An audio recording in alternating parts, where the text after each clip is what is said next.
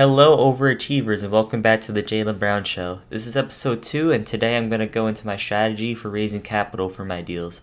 I'm working on syndicating my very first multifamily deal, and I've gotten much more focus over the last couple of weeks. I figured out exactly the type of deal I'm looking for, and I'm going to share it with you now. I basically narrowed it down to this I'm looking for 50 to 100 unit multifamily deals in San Antonio. I'm looking specifically for deals that are fairly stabilized but also who have upside through light renovations. My deals would have to have strong in place cash flow already, so anything below 80 or 90% occupancy I'd have to pass on. And also anything with greater than a 65 or 70% in place expense ratio is something I would have to pass on as well.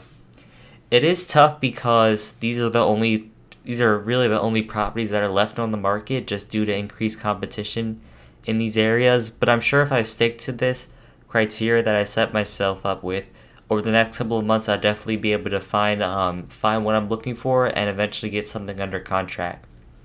The past few weeks, I've been searching for deals and networking with brokers, but I've also and I've also actually been getting um, some pretty good deal flow.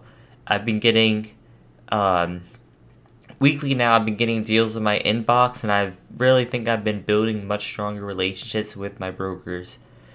And in addition to that, I've also been figuring out how I'm going to be raising capital for the deals once I find it. This is something that I've been pretty fearful of for the past couple of months, and I think it's a it's a fear that's been holding me back a lot. But I think I really overcame it the past couple of weeks. And honestly, it's not as bad as I thought it would was. I've done 25 or so investor meetings in the past month, and I've learned many people are much more willing to speak with me than I thought they would. You just gotta f- be able to find the right people to speak with, and I'm gonna share with you two ways that I figured out have the highest impact. These methods will give you a much greater and focused reach, and it's really gonna accelerate your um, you're building your investor list. The first one is to attend real estate investor meetups. These may be called real estate investor associated meet- meetups and are in every major cities in America. And even on the tail end of COVID, um, there there's still there's still online groups that meet. So maybe if your area isn't in person yet, like mine, you could attend something online. I've only attended three in the past month, but I've already made over 50 contacts and did over 25 meetings with them. And this conversion rate is just insane. It took me about five or six hours of time to attend then, and honestly, the follow up afterwards took more time than showing up to the event. What I love about the meetups is that the people who attend show up to network and want to speak with you. There are investors who are looking to invest passively or actively in deals. There's key principals who will sign for your loans, service providers who give you debt or insurance for your properties, and of course, people like me who are hustling. People who are making the calls, underwriting the deals, and people who are hungry to close on a great deal. And these are all these are all the types of people that you'll find at these meetups. They want to network, they're looking for deals, they're looking to sponsor deals, and they're looking to invest. From doing these meetups, I've had the opportunity to practice all the networking skills I've learned over the past couple months, and I can finally really apply what I've learned about pitching and raising capital it was a great experience for me to step out of my comfort zone and to relieve a lot of the fear from my from my head. I now understand that money really is out there, and if I find a great deal, it will follow. I'm definitely much more confident about my public speaking skills as well. I honestly think I could get in front of any small group of people and give a pitch confidently. Now I just need to I just need to keep practicing and also refine the the exact language uh, the exact verbiage I use for my pitch and figure out how to make it more compelling to investors so I can get a higher conversion rate. The second method I figured out is basically a level up of the first one. It's attending paid in- industry conferences. This weekend, I'm attending Brad Sumrock's AIM NatCon, and it's a three day long multifamily investing conference. There are speakers such as Brandon Turner from Bigger Pockets and also Tom Wheelwright from um, the uh, the tax free free wealth guru who works with Robert Kiyosaki. Like meetups, these people want to work. Um, these people want to network, but because they're paying, they're much more serious. This conference is live out of Dallas right now, but being that I live in New Jersey and have a pretty packed schedule, I wasn't able to make the trip. But they sold a virtual experience for only $150, which is actually crazy to think about. This was well worth the money because not only was I able to learn from these great speakers, but already I made many contacts, um, even in just my first day here.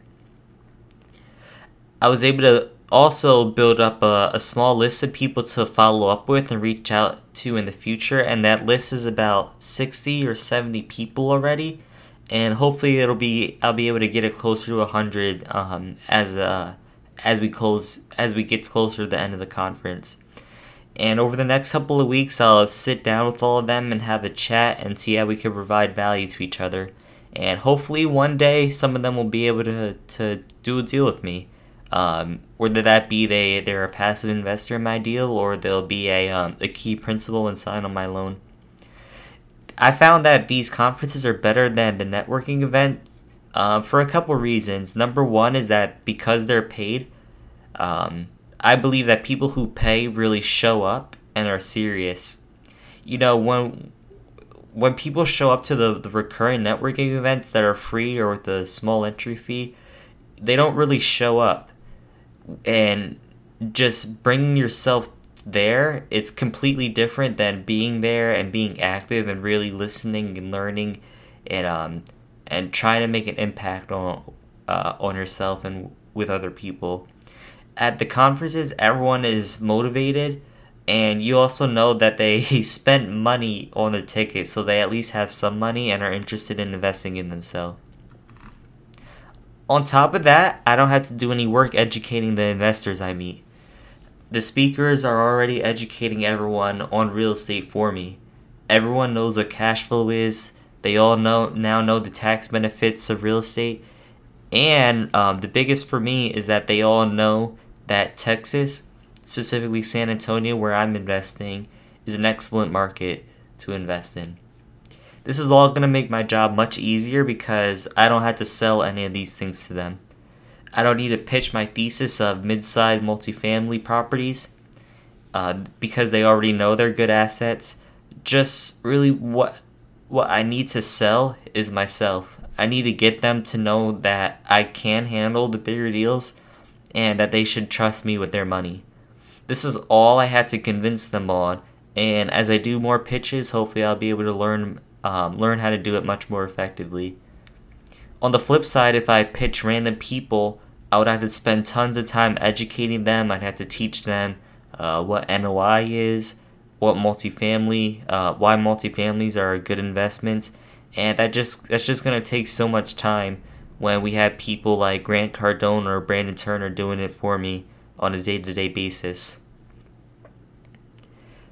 Um, also, these people, uh, random people you meet who who are high net worth, they're probably not as motivated to invest in real estate specific.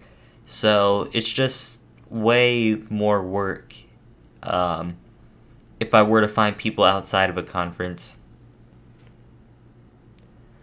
So it was definitely worth it spending the hundred fifty dollars for for a a, um, a three day event um, tons of learning, tons of connections I've made, and they're much higher higher value than than um, people I've met through other methods. So these are the two the two ways I've been attempting to raise capital and build my list of potential investors. I made tons of tons of progress in the past month or so, and it's crazy to think looking back really how far I've come. Uh, I got over my fear of doing investor calls. Um, I got over my fear of uh, putting in LOIs on properties that brokers sent me. I also learned so much about underwriting and analyzing deals, and I, my my one hope is that I can continue making such great progress um, over the next couple of months and even over the next couple of years. And I think if I keep this up, if I keep up this progress, something good will definitely come and I honestly can't wait to see what the future has in store for me. This has been an update from me and episode 2, and I hope to see you next time.